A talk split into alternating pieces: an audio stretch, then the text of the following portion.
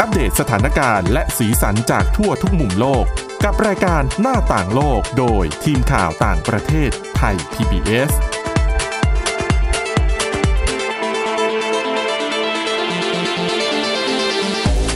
วัสดีค่ะ ต้อนรับคุณผู้ฟังเข้าสู่รายการหน้าต่างโลกนะคะ อัปเดตเรื่องราวทั้งสถานการณ์และสีสันจากทั่วทุกมุมโลกกับทีมข่าวต่างประเทศไทย PBS เช่นเคยนะคะ ติดตามฟังกันได้ผ่านทางพอดแคสต์ค้นหาคำว่าหน้าต่างโลกหรือว่าไปที่เว็บไซต์ www.thaipbspodcast.com ค่ะ วันนี้อยู่กับคุณอาทิตย์สุมนเรืองรัตน์สุนทร คุณจารุพร โอภาสรัตน์และดิฉันวินิษฐาจิตกรีค่ะ สวัสดีค่ะ สวัสดีค่ะ วันนี้มีทั้งเรื่องวิทยาศาสตร์ค่ะ เรื่องโรคภัยไข้ค่ะเจ็บและนวัตกรรมต่างๆ แต่ว่าก่อนจะไปถึงความหลากหลายเหล่านี้อยากจะหยิบเอาข่าวนี้จากที่อินเดีย มาเล่าให้ฟังกันก่อน เป็นเรื่องของคุณครูคนหนึ่ง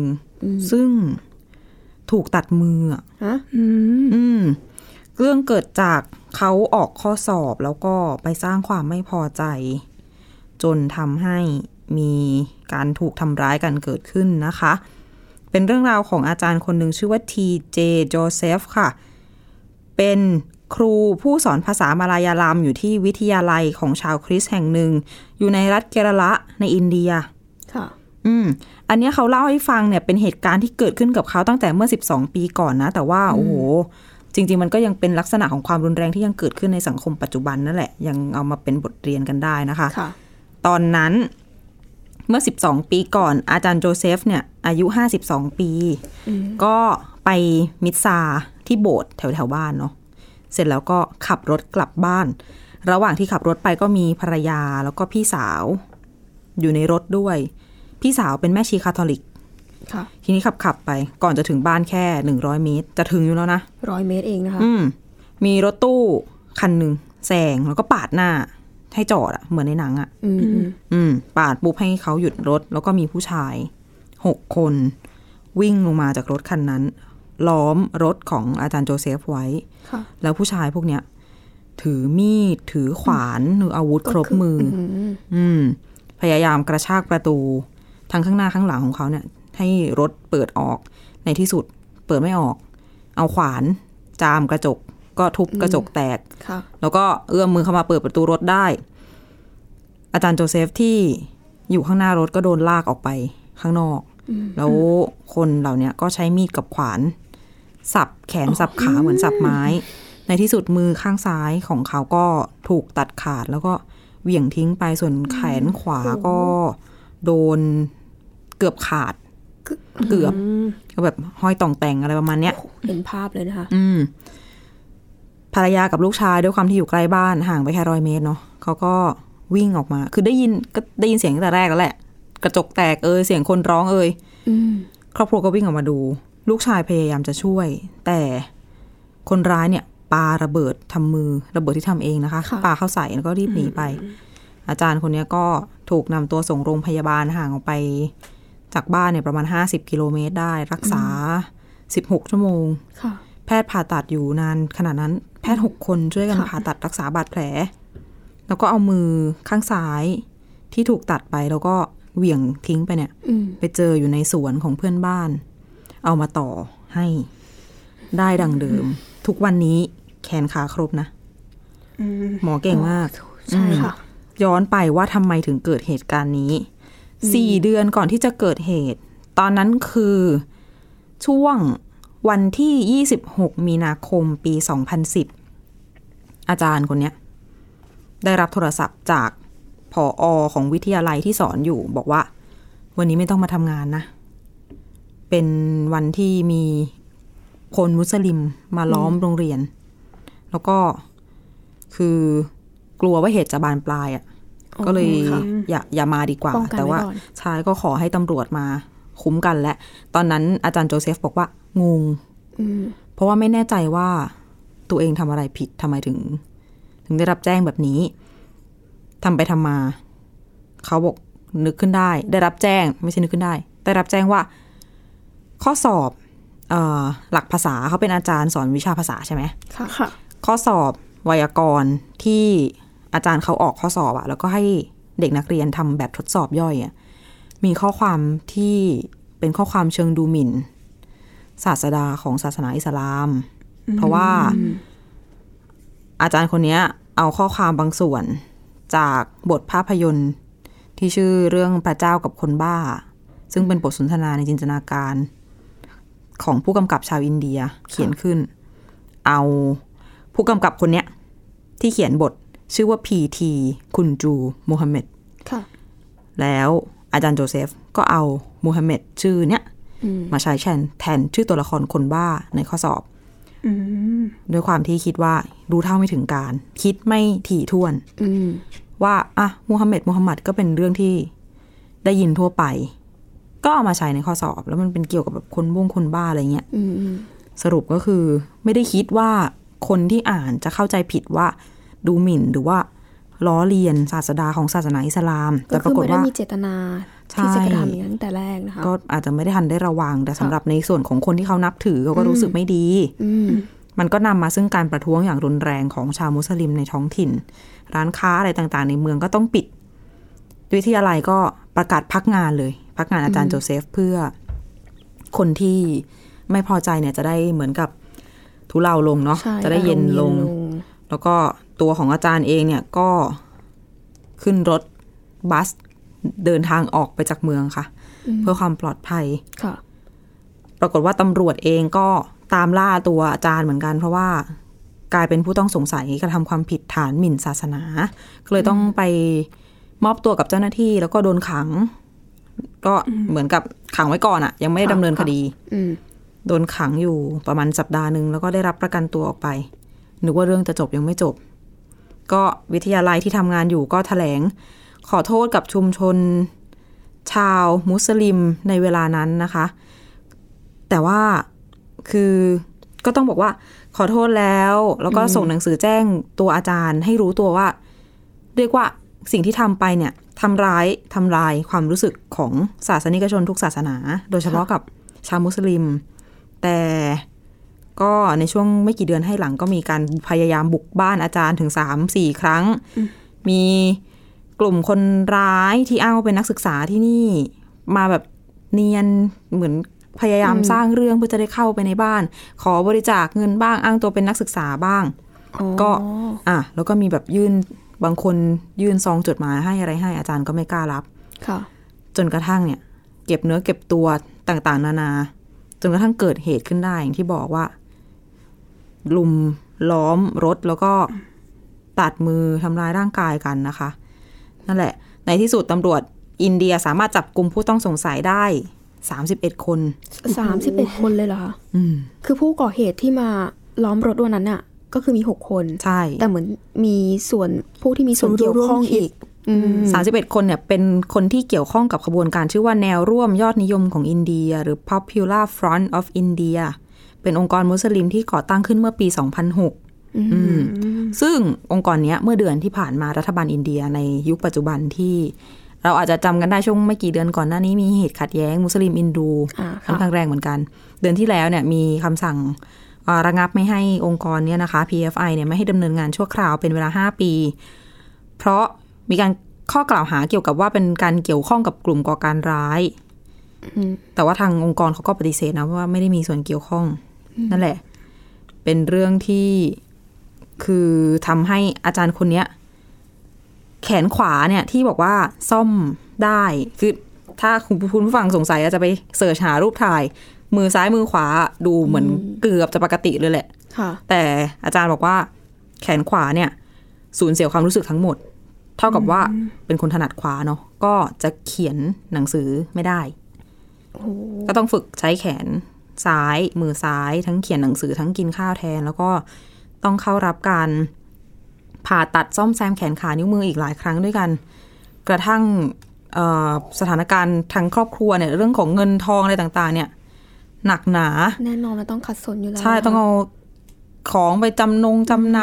ำคือค่าทงค่าเทอมลูกก็แทบไม่ไหวอะ่ะจน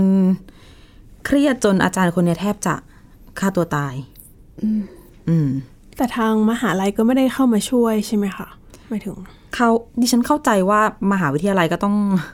เหมือนกับดูแลความรู้สึกชุมชนนะอืมเพราะจริงอืมๆจะบอกว่าอาจารย์อาจจะไม่ทันคิดไปจริง ๆอะ่ะอืมจนเกิดเป็นเหตุเหล่านี้ขึ้น ภรรยาของอาจารย์เนี่ยอ่าด้วยความเครียดจากปัญหาเงินปัญหาทองต่าง ๆ ฆ่าตัวตายไปเมื่อปี 2014อืมก็ ในส่วนของที่ถามเรื่องแถลงการของวิทยาลัยแห่งเนี้ยเขาบอกว่า เมื่อสี่ปีก่อนตอนนู้นที่เขาโดนไล่ออก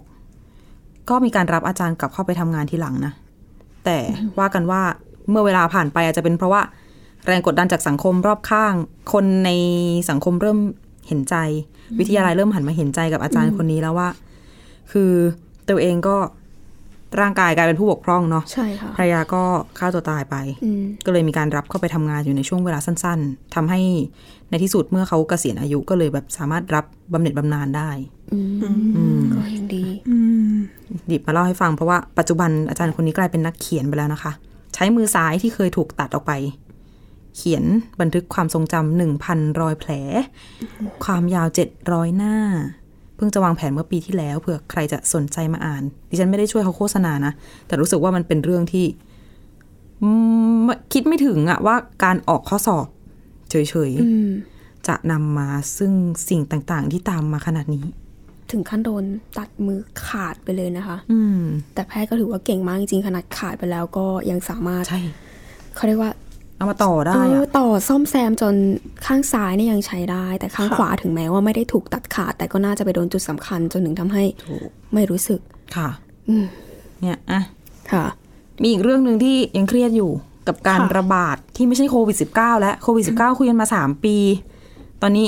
คุยโรคอื่นบ้าง แต่ไม่ได้ดีไปกว่ากันเลยหวัดนกเนี่ย ค่ะ คือตอนนี้นะคะ ทางการอังกฤษสกอตแลนด์แล้วก็เวลส์เนี่ย ระบุว่าผู้เลี้ยงนกนะคะ จะต้องปฏิบัติตามมาตรการความปลอดภัยทางชีววิทยา เพื่อช่วยยับยั้งการแพร่ระบาดของไข้หวัดนก คือตอนนี้นะคะสหราชอาณาจักรเนี่ยกำลังเผชิญกับการระบาดอ่าเรียกได้ว่าครั้งใหญ่ที่สุดนะคะโดยพบผู้ป่วยยืนยันแล้วนะคะ 190 คน นับตั้งแต่ปลายเดือนตุลาคมปีที่แล้วนะคะค่ะแต่ว่ามากกว่า 10 คนเนี่ยเพิ่งยืนยันว่าติดเชื้อเมื่อช่วงต้นเดือนที่ผ่านมานี่เองนะคะหัวหน้าสัตวแพทย์จากทั้ง3ที่นะคะ ก็เลยมีการประกาศเขตป้องกันไข้หวัดนกค่ะรวมทั้งกำหนดให้ผู้ที่เลี้ยงสัตว์ปีกมากกว่า 500 ตัวค่ะ ต้องมีมาตรการจำกัดไม่ให้คนที่ไม่เกี่ยวข้อง หรือว่าไม่จำเป็นเนี่ยเข้าถึงพื้นที่เลี้ยงนะคะ แล้วก็คนงานที่ทำงานคลุกคลีกับสัตว์ปีกเนี่ยก็ต้องมีการเปลี่ยนเสื้อผ้า เปลี่ยนรองเท้าก่อนเข้าไปในพื้นที่นะคะค่ะรวมทั้งยานพาหนะที่เข้าออกพื้นที่เนี่ยก็ต้องทำความสะอาดแล้วก็ฆ่าเชื้ออืมค่ะ เพื่อจำกัดความเสี่ยงนะคะ คือหัวหน้าสัตวแพทย์อังกฤษบอกนะคะ ว่าไม่เคยต้องทำอะไรแบบนี้มาก่อน ก็คือยังไม่เคยพบการแพร่ระบาดในระดับนี้มาก่อนเลยนะคะอืมแต่สำนักงานความมั่นคงด้านสุขภาพของสหราชอาณาจักรเนี่ยก็บอกว่า ความเสี่ยงของโรคไข้หวัดนก ต่อระบบสาธารณสุขเนี่ย ยังคงอยู่ในระดับต่ำยังยังถือว่าอยู่ขั้นต่ำอยู่ ใช่ค่ะค่ะ แล้วก็หน่วยงานตรวจสอบมาตรฐานอาหารในสหราชอาณาจักรก็บอกว่า ความเสี่ยงต่อผู้บริโภคเนี่ยก็ยังคงอยู่ในระดับต่ำเช่นกันอืมก็คือระบุว่าถ้ามีการปรุงอาหารที่เป็นสัตว์ปีกค่ะรวมถึงผลิตภัณฑ์จากสัตว์ปีกนะคะอย่างไข่อย่างเงี้ยค่ะอืมอืมถ้าปรุงอาหารได้อย่างเหมาะสมเนี่ย ก็จะสามารถรับประทานได้อย่างปลอดภัย อารมณ์ง่ายๆ กินร้อน ใช่ กินร้อนไปก่อนอย่าเพิ่งกินของดิบ ค่ะนะคะ แล้วก็โรคไข้หวัดนกเนี่ยแพร่ระบาดตามธรรมชาตินะคะ ในหมู่สัตว์ปีกที่อาศัยในป่า แล้วก็สามารถแพร่สู่สัตว์ปีก แล้วก็นกเลี้ยงเนี่ย ตอนที่นกป่าเหล่านั้นนะคะ อพยพ แล้วก็คือออ๋อเข้าพอเข้าหน้าหนาวก็คือเป็นอ่าค่ะช่วงที่สัตว์ปีกเหล่านั้น อพยพอะค่ะค่ะก็เลยทำให้เริ่มแพร่ระบาดนะคะ ค่ะ มีหน่วยงานด้านสัตว์ป่านะคะ รายงานนะคะ พบว่าพบสัตว์ปีกตายนะคะ20ตัวอืมนะคะ ซึ่งเป็นห่านแคนาดานะคะ แล้วก็ยังเจอหงส์ด้วยนะคะ แต่ว่าตอนนี้ก็ยังอยู่ระหว่างนำไปตรวจสอบนะคะว่า ตายเพราะไข้หวัดนกหรือเปล่านะคะอืมแล้วก็เจ้าหน้าที่หน่วยงานน่ะก็มีการสั่งเหมือนพวก อ่าอ่างเก็บน้ำอะไรอย่างเงี้ยค่ะ ก็คือสั่งห้ามไม่ให้คนเข้าไปตกปลานะคะ รวมถึงเข้าไปในบริเวณแม่น้ำแล้วก็ให้ประชาชนเนี่ยเหมือนเฝ้าระวัง แล้วก็เดินตามทางที่จัดไว้อะค่ะ เพราะว่าถ้าเดินออกนอกเส้นทางเนี่ยอาจจะไปเจออุจจาระสัตว์ปีกอ๋อก็เลยอาจจะก็ว่าติดเชื้อได้นะคะอืมแล้วก็การคุมประชากรสัตว์ปีกในอะป่าค่ะ แน่นอนว่าทำได้ยากนะคะ เขาก็เลย เอ่อเหมือนมาตรการเนี้ยค่ะ ก็น่าจะเป็นทางป้องกันที่ดีที่สุด ก็คือเหมือนให้ป้องกันดีกว่าอย่างเงี้ยค่ะ เลี่ยงไว้ดีกว่า ใช่ค่ะ เพราะว่าไวรัสสายพันธุ์นี้เหมือนกับมีรายงานที่ฝั่งสหรัฐเหมือนกันว่า มีสถิติ สัตว์ปีกตาย เยอะขึ้นอืมทุบสถิติเดิมค่ะๆเพราะผู้เชี่ยวชาญบอกว่าเหมือนกับ สายพันธุ์ย่อยที่พบในสัตว์ปีกนกป่าอะไรต่างๆ มันมากกว่าในอดีต แล้วก็เหมือนเชื้อจะอยู่ในตัวนานกว่าเดิมด้วยโรคต่างๆ ก็พัฒนาไปเรื่อยๆ ไม่ต่างกับโควิด -19 ที่มีใช่สายพันธุ์ใหม่อัปเดตเรื่อยๆนะคะเมื่อไหร่จะหยุดอัปเดตก็ไม่แน่ใจนะคะจริงๆขน่ายัจะนไม่เหลือหยุดเกินรู้สึกว่าขยันเหลือเกินเชื้อไวรัสพวกนี้ เขาจะเบาลงได้ก็ต่อเมื่อการพัฒนาของสายพันธุ์กลายเป็นทำให้ตัวเองอ่อนแอลง หรือว่าตายง่ายขึ้นอะไรประมาณเนี้ยอืม ซึ่งตอนนี้สายพันธุ์ใหม่ก็เหมือนจะเหมือนไม่ได้ร้ายแรง แต่ดูเหมือนจะหลบภูมิเก่งอะจ้ะอันนี้ยังต้องติดตามต่อให้ข้อมูลชัดเจนนะคะค่ะ พูดถึงเรื่องสัตว์ปีกแล้วไปดูกับอะไรที่เป็นเรื่องบินได้เหมือนกัน บินได้เป็นแต่ไม่ใช่สัตว์ปีก แต่ไม่ใช่สัตว์ปีกหายใจไม่ได้นะคะ ควบคุมตัวเองไม่ได้ต้องมีคนคอยควบคุมค่ะ ไปดูที่กัมพูชาค่ะที่นี่เขาบอกว่าเกษตรกรที่เพาะ ปลูกมันสำปะหลังเนี่ยหันมาใช้โดรนกันมากขึ้นอืมจริง ๆ โดรนเนี่ยถ้าเกิดว่าคุณผู้ฟังน่าจะเคยได้ยินกันมาแล้วแหละว่า เข้ามามีบทบาทในหลาย ๆ ด้านไม่ว่าจะเป็นด้านการขนส่ง หรือว่าเข้าไปอยู่ในหน่วยงานต่างๆ ทั้งช่วยตำรวจสอดส่องควบคุมดูแล รวมไปถึงที่นี่เขาก็นำโดรนมาช่วยเพิ่มผลผลิตค่ะจริง ๆ กัมพูชาเนี่ยต้องบอกก่อนว่าเป็นตลาด หรือว่าเป็นผู้ผลิตมันสำปะหลังรายใหญ่ที่สุด อันดับ10ของโลกเลยนะคะแล้วก็มันสำปะหลังเองเนี่ยก็เป็นพืชผลที่ช่วยขับเคลื่อนเศรษฐกิจให้กับประเทศเป็นอันดับสองรองจากข้าว ก็ไม่ว่าจะเป็นในเรื่องของการผลิตนะคะ การแปรรูปแล้วก็การส่งออก มันสำปะหลัง ถ้าพูดถึงหลาย ๆ คนก็จะสึกเอามาทำอาหารนำมาประกอบอาหารแต่จริง ๆ แล้วเนี่ยทำเป็นแป้งได้ด้วย กระดาษก็ทำได้ด้วยค่ะแอลกอฮอล์ก็ทำได้ด้วย หรือว่าใครเป็นสายหวานชอบดื่มชานมไข่มุก ไข่มุกที่อยู่ในชานมไข่มุก อันนี้ก็ทำมาจากมันสำปะหลังเหมือนกันนะคะอะมันจะหนึบใช่ ซึ่งพืชชนิดนี้เนี่ยเขาบอกว่าใช้พื้นที่เพาะปลูกในกัมพูชามากกว่า3ล้าน7แสนห้าหมื่นไร่นะคะ พื้นที่ใหญ่เท่าไหน แรงงานที่ใช้ก็ต้องมากขึ้น กว่าจะเพาะปลูกแต่ละขั้นตอนได้ก็ต้องใช้ระยะเวลา เพราะฉะนั้นเกษตรกรผู้ปลูกมันสำปะหลังในกัมพูชาก็หันมาพึ่งพาเทคโนโลยีในการใช้โดรน โดรนทำอะไรได้บ้าง อันดับแรก รดน้ำก็ได้ ไม่ต้องใช้คนบินไปบนฟ้าค่ะปุ๊บแล้วก็รดน้ำลงมาค่ะ อีกอย่างหนึ่งก็คือ ฉีดพ่นยาฆ่าแมลงๆอืมอืมไร้คนขับไม่ต้องพึ่งพาแรงงาน ใช้งานง่าย แค่ปลายนิ้วจิ้มไปที่แอปพลิเคชัน สั่งการได้ง่าย ๆ แค่นั้น แล้วถ้าเกิดว่ามาเปรียบเทียบกันดีกว่าว่าการทำไร่มันสำปะหลังบนพื้นที่ 50 ไร่เนี่ยต้องใช้แรงงานคนเนี่ยหนึ่งสัปดาห์นะคะ งานถึงจะเสร็จสิ้นอืมอืมแต่ถ้าใช้โดรนจะทำทุกอย่างเสร็จสิ้นภายในหนึ่งชั่วโมงโอ้โหโดรนแค่ตัวเดียวด้วยหนึ่งชั่วโมงกับหนึ่งสัปดาห์ อืมแล้วหนึ่งก็50ตัวไร่โดรนหนึ่มางจากตับวนฟ้ากับคนไงงานใช่ทุกอย่างมันรวดเร็วมาก ไม่มีอะไรค่ะขวางไม่ต้องเดินไปตามแบบเป็นแถวๆใช่ไหมคนเราใช่เดินอะ ใช่ค่ะ นอกจากจะในเรื่องของประสิทธิภาพที่มันจะเพิ่มขึ้นแล้ว แน่นอน ใช้แค่ตัวเดียว ระยะเวลาสั้นลง มันเป็นการลดต้นทุนอืมลดต้นทุนได้มากด้วย เกษตรกรรายหนึ่งค่ะ ซึ่งมีพื้นที่เพาะปลูกมันสำปะหลังกว่า 20 เฮกตาร์หรือว่าประมาณ 125 ไร่ เขาบอกว่าถ้าเกิดว่าเขาใช้โดรนในการทำเกษตร แทนการที่จะใช้แรงงานคนในการเดินเข้าไปนะคะค่ะเดินเข้าไปในไร่มันสำปะหลังเนี่ยแล้วก็ฉีดพ่นยาฆ่าเชื้อไปทั่วไร่เนี่ย เขาบอกว่าจะช่วยประหยัดต้นทุนได้ประมาณ 300ถึง380 บาท ต่อพื้นที่ประมาณ 6 ไร่ ซึ่งเขามีอยู่ประมาณ 20 เฮกตาร์ตัวเนี้ยมันก็จะประหยัดลงไปได้ถึง 6,000ถึง7,600 บาทอืมอืมนอกจากนี้การใช้โดรนเนี่ยยังช่วยลดเขาเรียกว่า ลดการที่คนต้องไปสัมผัสสารเคมีอืมได้ถึง 10ถึง30เปอร์เซ็นไม่งั้นตอนพ่นก็ต้องสูดเข้าไปด้วยอะใช่ค่ะ คือ มันสำปะหลังต้นหนึ่งเนี่ยจะสูงประมาณ 1 เมตร หรือบางต้นเนี่ยสูงเกินคนไปอีกค่ะแล้วคิดดูว่าถ้าเราต้องแบกถัง นึกออกไหมคะ แบกถังสารเคมีข้างหลังอะอะเดินเข้าไปฉีด บางทีฉีดไปแล้วเนี่ย เราต้องเดินผ่านในต้นที่ฉีดไปแล้วอีกอืมอะสารเคมีมันก็จะสัมผัสตัวเราได้มากขึ้นนะคะ แล้วก็ถ้าเกิดว่าจ้างแรงงานคนหนึ่งเพื่อมาฉีดพ่นยาฆ่าแมลงเนี่ย ต้องมีต้นทุนนะคะ เพิ่มขึ้นประมาณ 680 บาท ถึง 952 บาท ซึ่งแรงงานกลุ่มหนึงเนี่ยสามารถฉีดพ่นยาฆ่าแมลงได้แค่เพียง 1 เฮกตาร์หรือว่าประมาณ 6 ไร่ต่อวันค่ะยิ่งถ้าเป็นหน้าที่มีความต้องการมันสำปะหลังมากขึ้น ทุกสิ่งทุกอย่างก็จะยิ่งยากลำบากมากขึ้น ซึ่งข้อดีของการใช้โดรนก็ไม่ได้แค่เพียงลดต้นทุนนะคะ ขนาดก็เล็กจัดเก็บง่าย เคลื่อนย้ายง่ายอย่างที่บอกไม่ต้องแบกถังสารเคมีสะพายหลังให้ปวดหลังกันไปอีก แล้วก็ อย่างที่บอกวิธีการใช้ก็แค่กดผ่านแอปพลิเคชันค่ะลดการสัมผัสสารพิษด้วย โดยโดรนเนี้ยอะลอยอยู่บนอากาศ แล้วก็พ่นยาลงมา ไม่ต้องให้คนเข้าไปยุ่งหรือว่าอะไรเลยอืมซึ่งจริง ๆ เกษตรกรรายนี้ที่ปลูกมันสำปะหลังเขาบอกว่า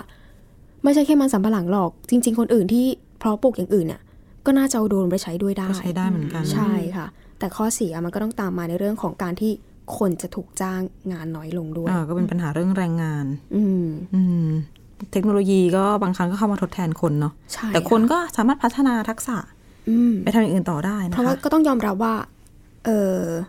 แรงงานบางอย่าง ทักษะบางอย่างเนี่ย เทคโนโลยีไม่สามารถทำแทนคนได้ถูกอืมนะคะอะแถมอีกเรื่องหนึ่งเป็นเรื่องใกล้ๆตัวหน่อย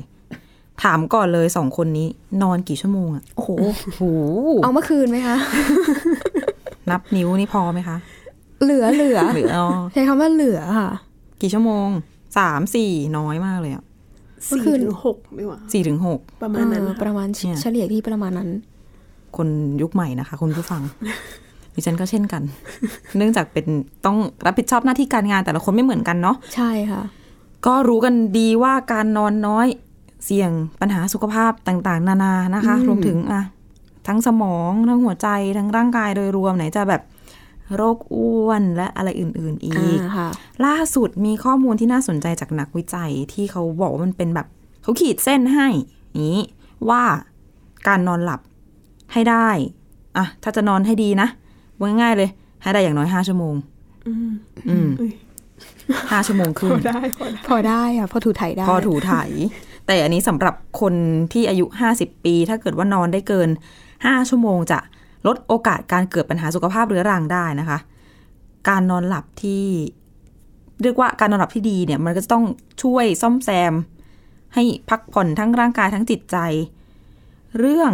นี้มาจากงานวิจัยในวารสารทางการแพทย์ที่เก็บข้อมูลสุขภาพแล้วก็การนอนของ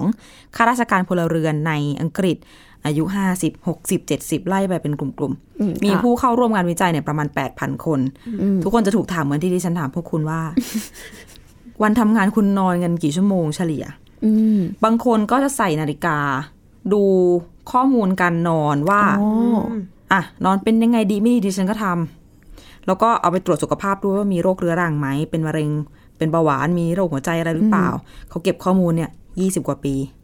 แล้วก็ได้เป็นงานวิจัยนี้ออกมา พบว่าคนที่นอนประมาณ 5 ชั่วโมง หรือน้อยกว่านั้นค่ะตอนที่อายุประมาณ 50 ปีเนี่ยโอกาสเสี่ยงเพิ่มขึ้นมากกว่า 30%ที่จะเป็นโรคหลายอย่างมากกว่าคนที่นอนหลับประมาณ 7 ชั่วโมง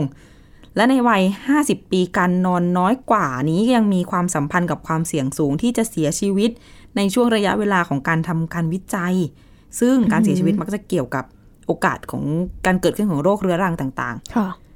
ผู้เชี่ยวชาญก็ยังแนะนำให้นอนหลับและให้ได้สัก7ถึง8ชั่วโมงนะคะ ก็ยากเหลือเกินค่ะ ฟังแล้วคุณผู้ฟังหลายคนที่ทำงานไม่เป็นเวลาหรือว่างานเยอะๆหน่อยก็จะถอนหายใจแล้วว่า เหมือนดิฉันคนหนึ่งอะเห็นอนาคตเลย